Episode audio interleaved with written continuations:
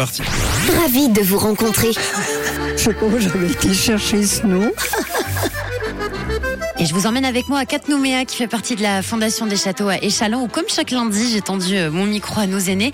Et ce matin, nous avons parlé des moyens de transport. À l'époque, on n'avait pas forcément toutes les euh, jolies voitures que l'on voit aujourd'hui, les scooters, les trottinettes électriques. On avait un mode de vie, disons, plus simple et plus authentique.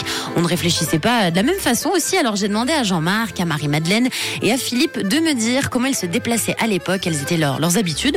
Vous, Philippe, c'était quoi votre moyen de déplacement? On vous écoute.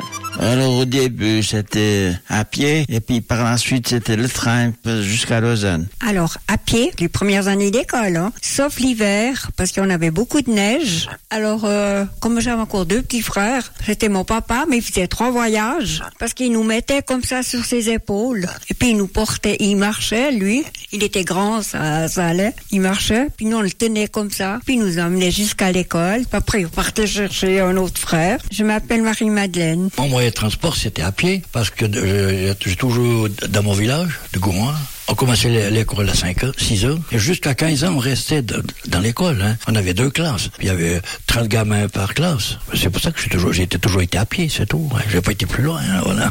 Je m'appelle Jean-Marc. Et chaque question vous rappelle un moment précis de votre vie et ça nous fait sourire d'écouter euh, vos belles anecdotes. Jean-Marc avait juste besoin de ses pieds, voilà, puisqu'il allait à l'école dans, ce village. C'était euh, tout près de chez lui. Marie-Madeleine aussi, mais en hiver, elle avait un papa adorable qui transportait toute la famille sur ses épaules, dis donc. Et Philippe, lui, prenait le train pour Lausanne. La simplicité, c'est parfait. Et quand on marche, on se sent tout de suite bien mieux et même apaisé. Alors vous, Lucienne, Janine, Jean, Josette, comment vous, vous aviez l'habitude de vous déplacer à l'époque? Josette, je crois que c'était la marche chez vous. Je m'appelle Josette. Alors moi, j'ai j'ai toujours marché et je marche encore malgré mon âge. Mais je me souviens par exemple, ma fille, je la transportais en luge quand il avait neigé. Je m'appelle Jean. Eh bien, la première année, je suis allé à pied parce que j'étais petit. Et par la suite, mon père avait acheté un vélo à un ami pour aller au collège, l'école secondaire. Alors, à pied, évidemment, pendant les premières années, et puis après en vélo. Je prenais quand même pas la luge parce que j'habitais Prilly, c'était près de Lausanne, donc euh, voilà, c'était déjà un petit peu la ville. Mais voilà, puis je m'appelle Janine. On allait à pied avec les camarades. On était toute une équipe, tout, pour le, de la, d'une classe. hein. Alors, euh, on était tous ensemble et puis on rigolait, on s'amusait. Je m'appelle Lucienne. Et quand on vous écoute, Lucienne, il y a toujours beaucoup de douceur dans votre voix, surtout quand vous vous souvenez de votre trajet à pied avec euh, vos camarades. Jean avait un très beau vélo, un cadeau de son père. Josette transportait sa fille en luge quand c'était euh, compliqué.